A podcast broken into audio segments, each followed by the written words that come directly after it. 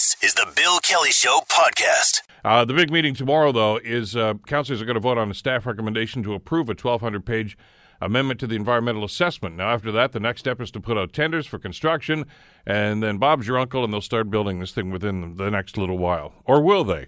Not everybody is on side with this, and uh, we're going to get a couple of different perspectives on that on the program this morning. Uh, joining us is uh, Donna Skelly, the councillor for Ward 7 up in the Central Mountain. She joins us on the Bill Kelly Show to give us her perspective. Donna, how are you this morning? I'm great. How are you? Great. Uh, stuck in traffic, I hear. No, I'm actually at City Hall ready to go into an audit and finance committee meeting. Okay, well, hearing, I appreciate you. Perfect. I appreciate you spending a few minutes with uh, on this, on this.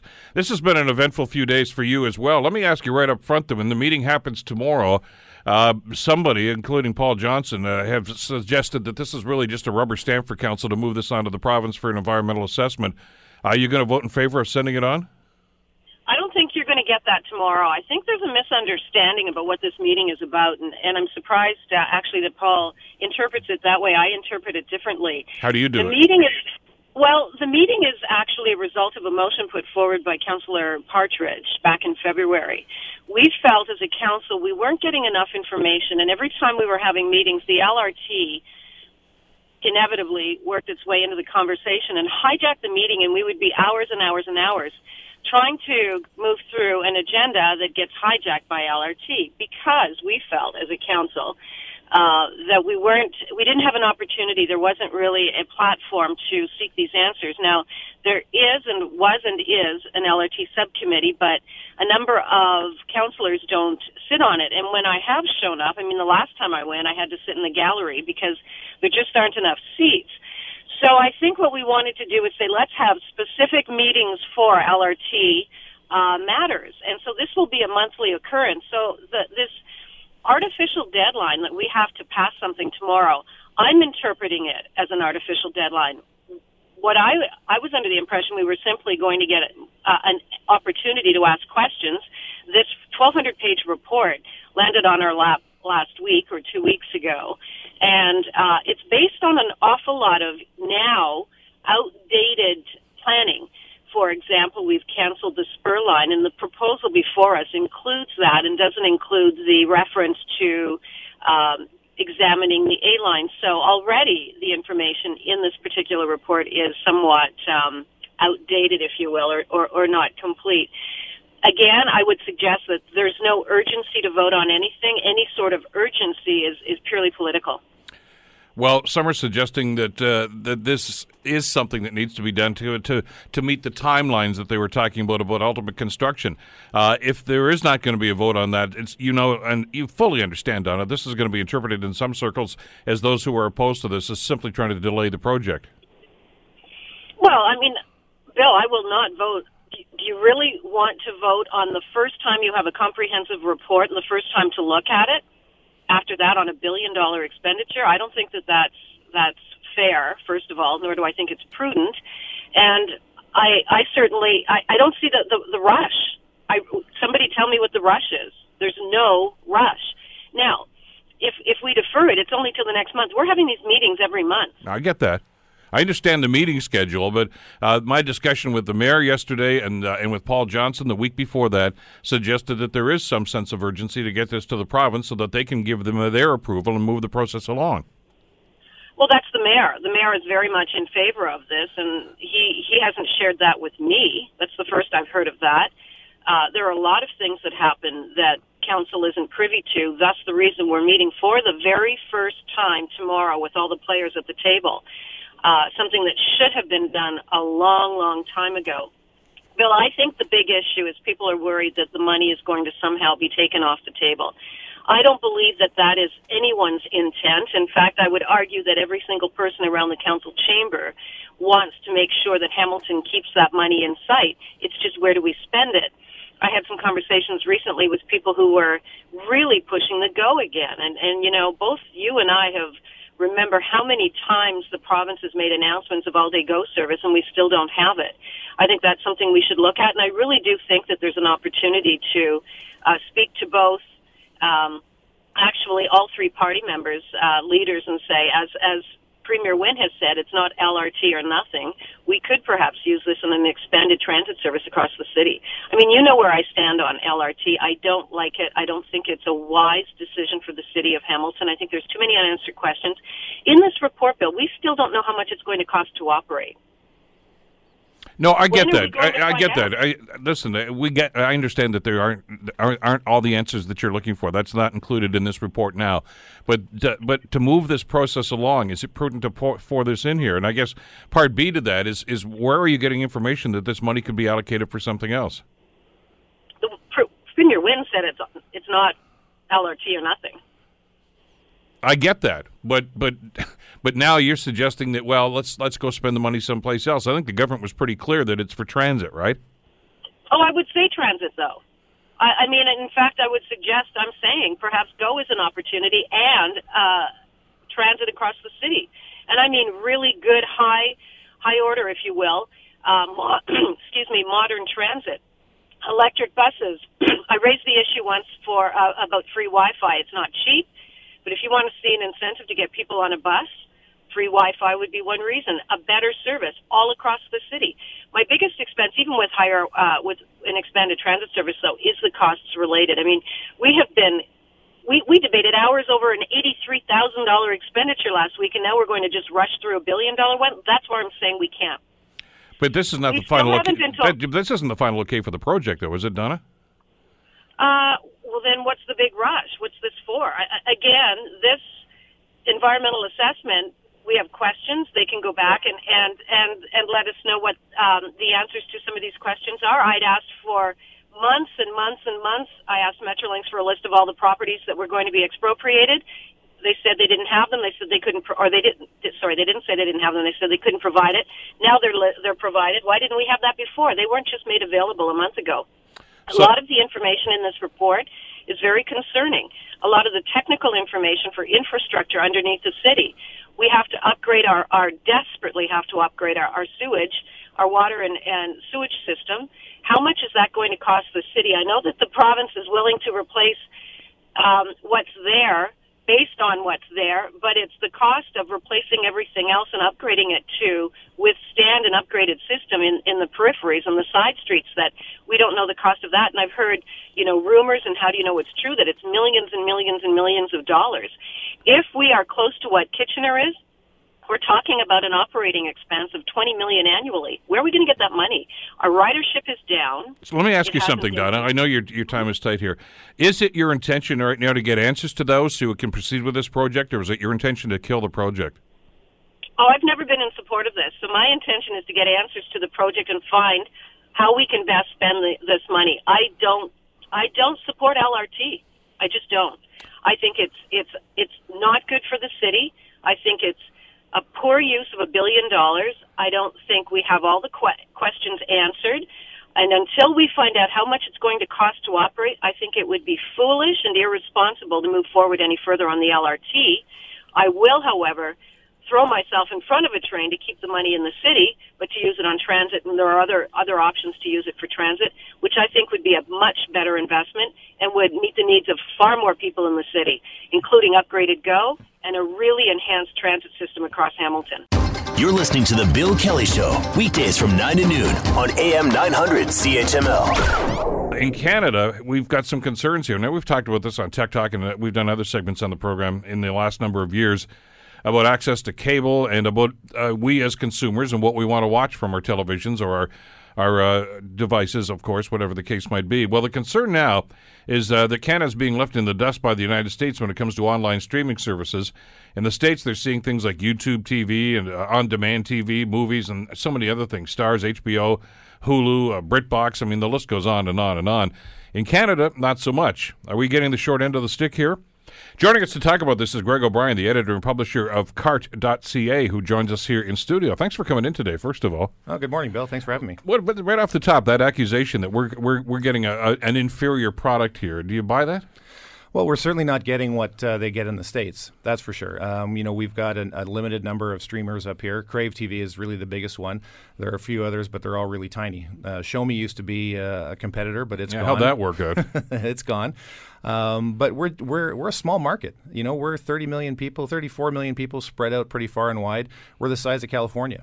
So when you get those big streamers that you just mentioned, um, we're going to be well down the priority list for them to come here and want to deal with things like foreign exchange and taxes, and you know doing things in English and French and clearing the copyrights for Canada. It, there's there's a long list of things for them to do before they're able to come here. so there's there's nobody right there. They're rubbing their hands and saying, "Boy, I can hardly wait to get into that Canadian market." Well, exactly, and you've got um, our own companies, uh, you know, Bell, Corus, which owns CHML, um, you know, uh, and and Rogers and a few others, uh, Quebecor in Quebec. They own a lot of the content uh, for the Canadian market. They have bought the rights for it. They've spent you know hundreds and hundreds of millions of dollars to buy content for Canada. So they're the ones in control of the market. So it makes it tough for those streamers to come here and legally have copyright-free content. Would would the guys who are already here, the aforementioned uh, bunch that you just mentioned, including our, our parent company here, uh, would they be upset by that? Did they look at that as competition that could be detrimental to them? Because a lot of them are doing pretty well. Yeah, they're they're all doing pretty well, and it it would be competition for them. Let's say you know YouTube were to offer their their basic you know what it is it's basically a cable service. Yeah. If they were to come to to Canada, um, you know it could actually be an opportunity for Corus because Corus could sell their content to YouTube. Um, you know, for and, and they do sell content to YouTube. They they own uh, Nelvana, which is a, a, an animator, and they sell content all around the world. So it could be an opportunity for Corus. For companies like uh, you know, say Shaw or Rogers or Bell, it's a bit more complicated because they compete selling their own cable cable TV service. You know, Cogeco Cable, Bell Fibe, they would compete with uh, with them um, on on a you know with the consumer buying that at a retail basis. So, in, in circumstances like that, then why why Netflix into Canada? Then what did they see as potential here? Well, Netflix wants to go global. Yeah. You know, their their So we're just a stepping stone for them. Yeah, they, we were their the easiest first step outside of the U.S. because similar market, you know, uh, English, you know, predominantly English speaking, they could make sense of that. And now they've gone all around the world. They're in hundred and some odd countries now, but they've had to go country by country to buy copyright cleared content for each of that each in each country. I would think that's a rather arduous process. It is. It is, and and that's the reason why Netflix in the U.S. is different than Netflix in Canada. You can get much a much broader sec, uh, section of movies and TV sta- stations or TV shows in the states than you can in Canada because it's owned by different companies up here. So, so are, are these companies that are on Netflix up here, that are controlling the content here on Netflix in Canada, are they restricted by by government regulations, or can can they access some of that other product that we see down in the states? Well, it's not really government regulations; it's just copyright law. I mean, it's you know all around the world, copyright is sold on a geographic basis. So you have to go country by country to buy all of the windows of content um, in each country. So there, it's not really you know it's just it's just a law, and it's the same same laws around the world. So if Netflix wants to have a certain show here, um, they have to bid. You know that they don't make. They have to bid against the likes of Corus and Rogers and Bell. You know the primarily the big three, and if they, you know, and they have to buy all of the windows. They have to pay a, a large amount of money to buy the broadcast window and everything else that Corus and Bell can monetize, but Netflix can't. So it makes it uneconomical to buy for them to buy all of the content in Canada. So they they primarily push their own content or movies that just they have, because everyone's looking for an exclusive to draw people in to buy from their service. Well, yeah, like House of Cards, you know, a, a signature series that's going to, Exactly. or you know, Orange is the New Black, something like that, that's going to grab people and say, yeah, we've got this, nobody else does. Yep. That's the that's the situation here. Okay, so so everybody seems to want an indi- individualized package. Um, I- there's another myth I want you to address here. Maybe it's not a myth, uh, and that's because we talk once a week when we have this discussion about tech talk and what's happening with uh, televisions uh, across the stage, the country here. Invariably, it's cutting the cord. That's that's that was the phrase of 2016. We're all cutting the cord. Are we? We're not really cutting the cord, no. Um, last year, the stats show that about 220,000 Canadians cut the cord, which is less than 2% of all of the Canadian paid TV households, so cable, satellite, IPTV households. So we're not, not really cutting the cord. Um, you know, people who buy Netflix tend to be video lovers and they add it to their cable package. The one thing that's mi- that is missing though from that count are the number of new households being formed that aren't aren't, aren't subscribing to cable. Um, you know, new immigrants coming to the country, kids coming out of university, and you know, getting their first apartment. A lot of them aren't getting cable. they're simply, you know, they're getting their broadband subscription because they have to have internet. Sure, yeah. And then they're sourcing content however they can over the internet, um, you know, legally or illegally. Well, yeah, there's. I mean, everybody wants a better deal. I get that, but uh, and you mentioned about the legalities and copyright laws and situations like that. So, is that the bigger challenge then for, for the standardized for the uh, the, the, the old time TV uh, cable watchers, etc. It's it's the online streaming that's being done, and people that just don't they just they're not turning their back on cable. They just don't look at it as an option for them. Oh, exactly, and and you know the the bells and the courses of the world don't mind competing against Netflix. Netflix plays by the rules.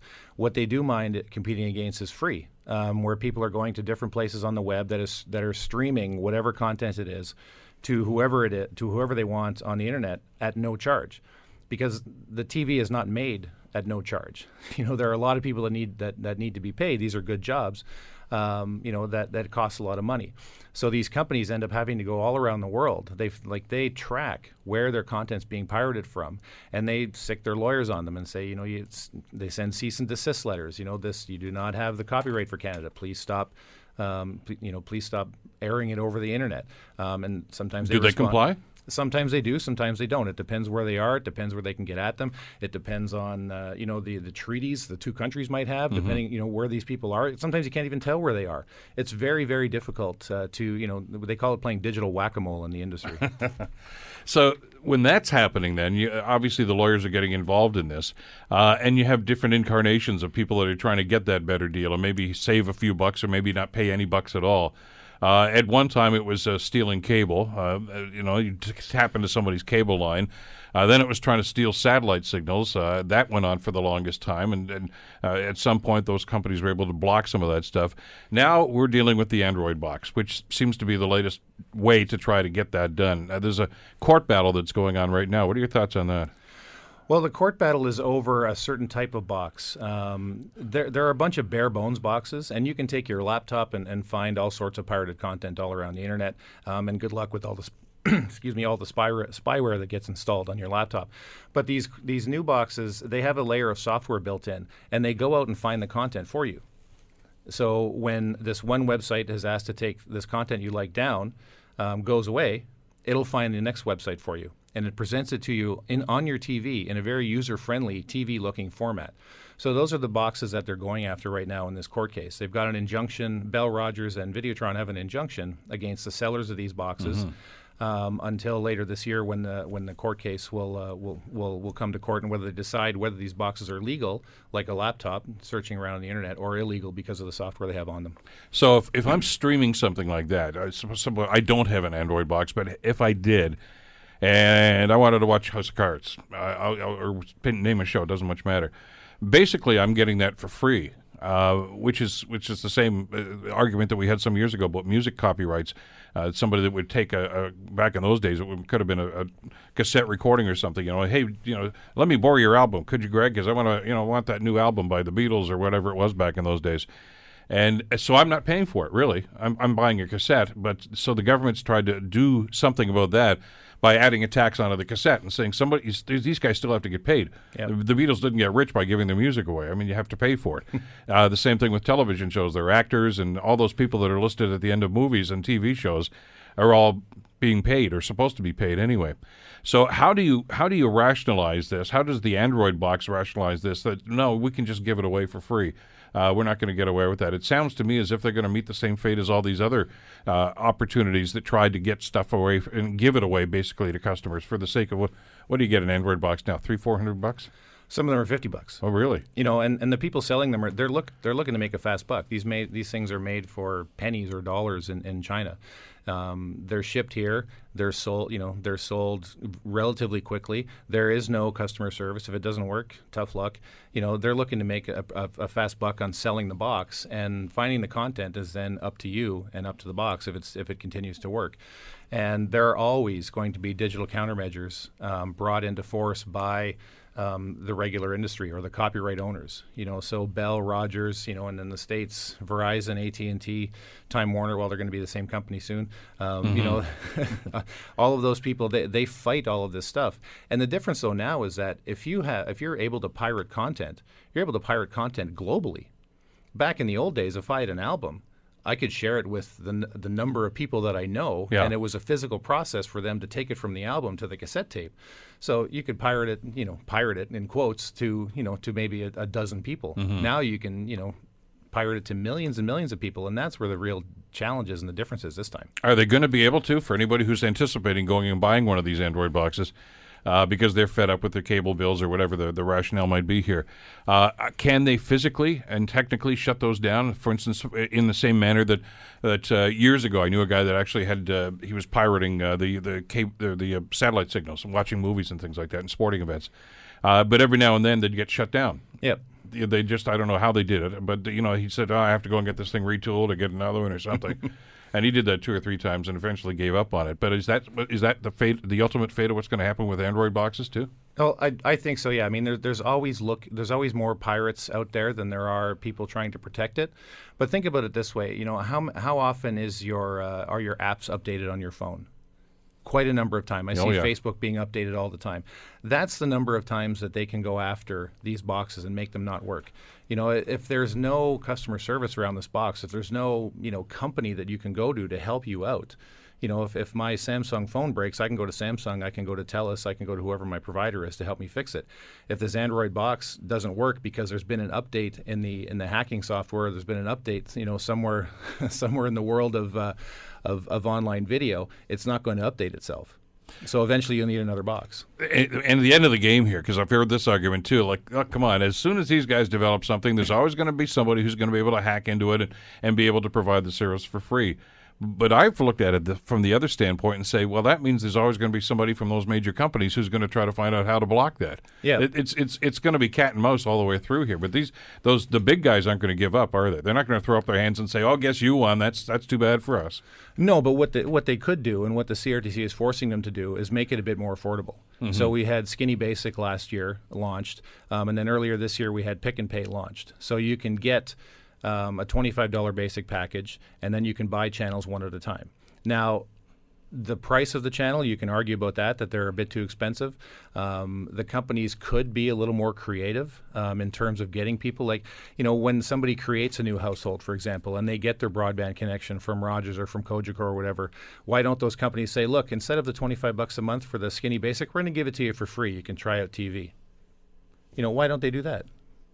As a lost leader as a loss leader. And because nobody nobody wants the basic package. Well, yeah, I mean, you, are always going to add on. You can get that over the air. You can get you can get a lot of that popular stuff, you know, online and in, legal places right now too. You know, so the, the, companies themselves could be a little bit more consumer friendly. Um, you know, that would cause a margin hit, you know, in the short term or maybe even the medium term. But who knows? Maybe you pull people into to, to, to linear TV by giving it away to them, and then sell upsell them channels later later later on uh, down the road. Why aren't they adopting some of the same technologies that the Android boxes are using to try to make it more uh, uh, palatable and maybe more entertaining for, for the average consumer? Well, they, they kind of are. I mean, it, it depends what you think of uh, uh think of the technology because it's it's it's IP delivered, Internet Protocol delivered, yeah. and that's really at the core of Bell Fibe's service, for example. Um, Cogeco, for example, is, is, different. They're not IP, not fully IP delivered, but they're moving in that direction. So is Shaw. So is Rogers. Um, you know, so it's it, it really boils down to the the free aspect. You know, if you want to get your content for free, you know, and and not pay, that's that's really what people are searching for. And and if you are, God bless you, but it does contribute to the decline of the traditional industry, and you lose things like your local broadcaster in the long run. Which is a concern, obviously, to people like me, and and, and so that's why I'm supportive of it, such as it is. But it's like the argument I have with Bell Telephone. I mean, years ago, I gave up Bell and I went to another company, and and they call back about every four weeks. Uh, some guy calls and says, "We'd love to have you back as a customer." And I said, "Do you still charge for long distance?" Well, yeah, but we have. Great. I said, "Why? Nobody else does. Nobody else in the world does. Why are you doing that?" I said, "That's that's a ripoff. Yeah. Uh, you, why don't you use the same? Te-? Well, we do." And I said, "But you're charging me for it. The other companies don't." So you know, get with the game, get with the program. The cable companies could do that. The providers could do that if they wanted to. Well, yeah, I know for my own Cogeco service, I switched to them for my my uh, my business line for my phone, and it, I have just the regular residential package, but I can call anywhere in Canada without a long distance Yeah, charge. yeah. You know, I don't, I only, I only get a long distance charge when I when I call into the states. So those, you know, those those are out there. Some of the companies are doing it, but. Uh, but uh, you know, it, it's hard to uh, you know you look at these big companies. They all have managers and regional managers and vice presidents and, and senior vice presidents, and they all have quarterly targets to hit. In turn, whether it's money, whether it's subscribers, doesn't matter what it is, and they're trying to hit those targets because it affects their personal, like their life, their job. So they're trying to hit those targets however they can. But to your point, though, I know we got to wrap this up. the lost leader idea. It's like that, you know, the old movie Miracle on 34th Street. You know, send your Macy's customers to Gimbels if they have that and Macy's doesn't. You know, that makes a happy customer, and Yep. they'll, come back because they say, "Hey, you know what? You were a straight shooter with me." Yeah, and, and that's exactly why Rogers, for example, is including Netflix on their set top box, and so does Cogeco with their TiVo box. You know, they see it as a complement to the system and to just use their technology to access what you want to access, and it makes it a happy customer. You're listening to The Bill Kelly Show, weekdays from 9 to noon on AM 900 CHML. Study published uh, today in the Canadian Medical Association Journal says that uh, there are 355 firearm injuries a year among youth and children. One child suffers a gun injury every day, one a day in Ontario. Uh, yeah, it is troubling. Joining us to talk about this is Astrid Guttmann, uh, senior author of the study, staff pediatrician, pediatric medicine with the Hospital for Sick Children. Uh, Dr. Guttmann, thank you so much for the time. It's good to have you with us today. Oh, thank you, Mr. Kelly. Thanks for having me on the show. Well, Bill works for me. Don't worry about that. Mr. Kelly was my father.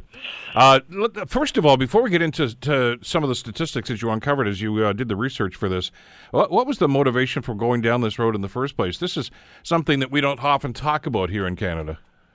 No, um, exactly, and that was one of our motivations. Uh, we've been doing a number of studies on uh, injuries in children and youth, um, some um, focused on uh, different at-risk groups, um, and we're very fortunate in Ontario to um, have data not only on injury deaths but also on injuries that um, uh, result in children and youth going to emergency departments and hospitals, and uh, and those statistics specifically related to firearms um, are have really never been looked at in Canada.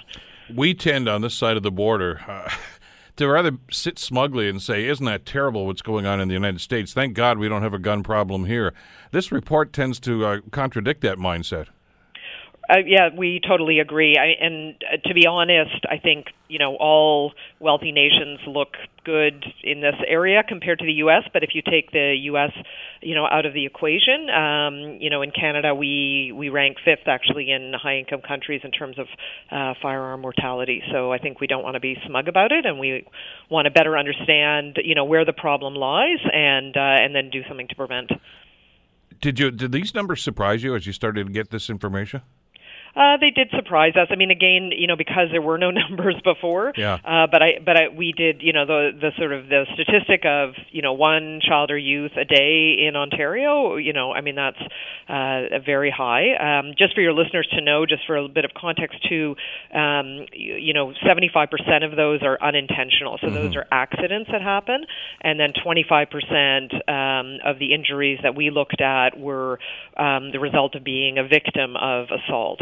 Um, and again, I think you know uh, important to understand that, and I think moving forward in terms of what you do about those things, um, you know, uh, preventing accidents and preventing assault are probably require probably different strategies. Yeah, the fact that seventy-five percent of these are unintentional, I guess, is probably cold comfort to the victims. Though, uh, I mean, a gunshot is a gunshot when it comes down. But it, it, what strikes me about this, though, doctor, is that, as I say, we don't talk about even from the medical profession. I can remember years ago.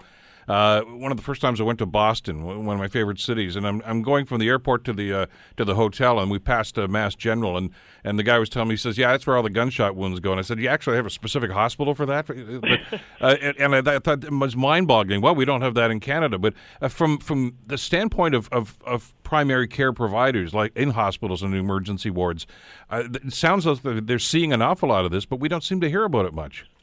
Right, uh, that's true. I mean, I guess to uh, just to be fair, you know, anyone. Um, I mean, we we do have trauma centers, of course, sure. in our, our major cities, and they would be seeing this. But you know, this is spread, and especially you know the unintentional ones are more common in uh, children who live in rural areas. So so it is you know any one hospital may not be seeing they're not seeing one a day, um, and so it does get spread out, and that's why I think it's really important to do these studies where you summarize it and say you know what's the overall burden in our in our population and not you know so that you're not having to rely on one emergency department or you know one hospital to to make those observations.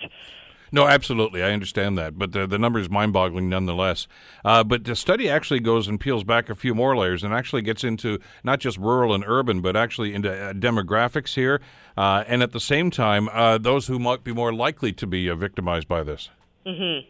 It does. So when we looked at um, so for unintentional injuries, um, you know certainly so rural uh, children are more likely uh, to be the victim of a firearm um, an unintentional injury. Uh, in both cases, uh, males much more likely. Uh, when we look at the victims of assault, however, we find that it's more likely to be an urban phenomena um, and more likely. Uh, although in in general, uh, our newcomers to this country are less likely to sustain a gunshot injury. When we looked at some subgroups, we we found that um, children and youth who were refugees and those who came from certain parts of the world were more likely to be victims of assault, and then a very strong finding around you know those living in low income neighborhoods more likely to be um, a victim of uh, firearm assault. So I think very you know important in terms of thinking about you know how do we make our community safer, um, you know, and, and really partnering with high high risk communities uh, to reduce um, you know victims of assault. And which goes along with the conversation we've had about a number of different urban areas, of course, and and, and public safety and access to firearms and things of that nature. Uh, but with those that are are are victimized by this by accidental shootings, uh, is, is is the rationale here is is the reasoning for this essentially because they have access to guns or they're, they're not stored properly or that uh, somebody misfiring or somebody pointing it at somebody or because uh, if everybody follows the rules who is a gun owner uh, this isn't supposed to happen Right. So that's an excellent question, and unfortunately, the study that we did doesn't. We so we didn't have access to the information about whether these were licensed guns, even the location of the injuries. Unfortunately, our database is very good, but doesn't have some of those details.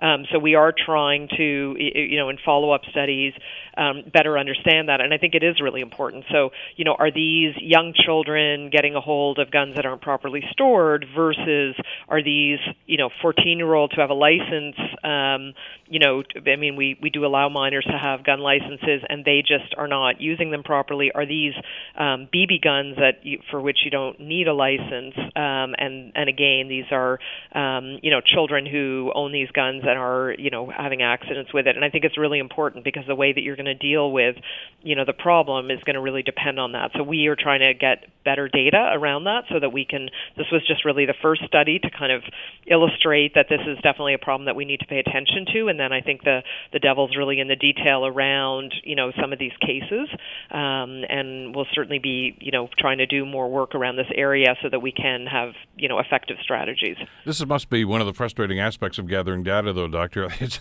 the more questions you answer yourself, the, the more questions you're asking of, of the data that you just received in response to that, and that seems to be what the the end result of this report is. It raises an awful lot more questions, doesn't it? It does, and you know, again, I think people sometimes get frustrated with us that we can't provide all the answers at once, and we just, you know, we have to do what we can do, and we'll we will continue to try and do work that, you know, is going to be relevant, and we'll try to help, um, you know, uh, the larger community uh, decide what needs to happen. Is this about better legislation? Um, you know, is this going to be about a lot more education um, and all of that? So we will do our best as researchers to try and make sure that you know the data that we have in the analysis we do are relevant and that they're you know we're grateful that the the message gets um, spread by by you in the media. So uh, to sort of move the whole thing forward. But it takes time sometimes to to really you know best understand uh, you know problems and, and then how to solve them. Well, sure, because we've listened and, and, and some cases maybe even taken part in the debate that we see going on in the states right now about uh, about gun ownership and uh, and about screening processes, et cetera, about who should be allowed to own guns, who can buy them, uh, the the the methodology that's supposed to be used to obtain a gun, and things of this nature. And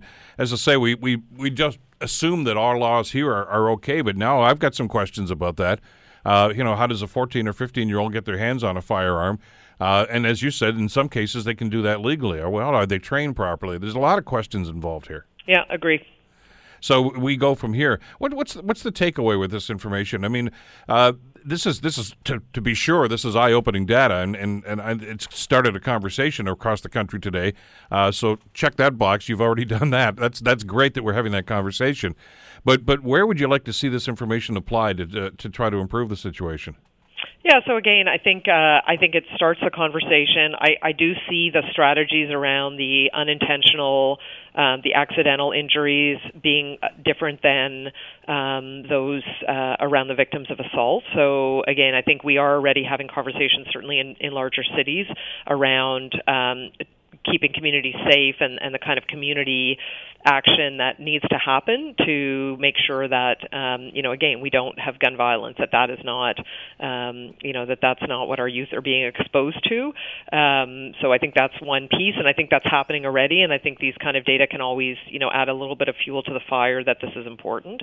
I think on the unintentional side the Canadian Paediatric Society has actually just released a statement today um, and they're very interested in you know advocating um, they're trying to you know again um, advocate, you know, at least for the the medical community, that uh, families should, um, you know, that that physicians should screen and see if there are uh, firearms in the home, and if there are, that you know, that that uh, parents know about safety measures. There's been some work in the U.S. to suggest that that's quite effective.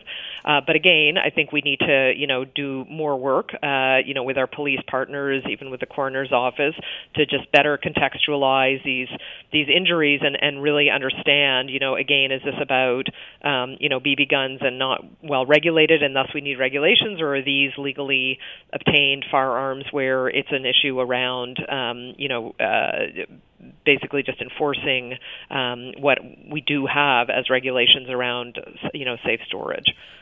It's uh, maybe a poor analogy, but I mean, if I want to get a driver's license, well, I've got, but you know, there's a process you have to go through. There's a test you have to write. There are things that you have to learn about the rules of the road, et cetera, et cetera, and you have to buy a license for it. Uh, I'm not so sure what the process is for obtaining a firearm, but because uh, I know, for instance, in some rural areas, and you included those, of course, in your report, about the the statistics from the rural areas as well. Uh, it may just be something that's handed down, you know, because a lot of farms, etc., et have firearms on hand because of vermin and things like that that can be around. Uh, we get that, but are the people that are using those firearms properly trained in in how to use them?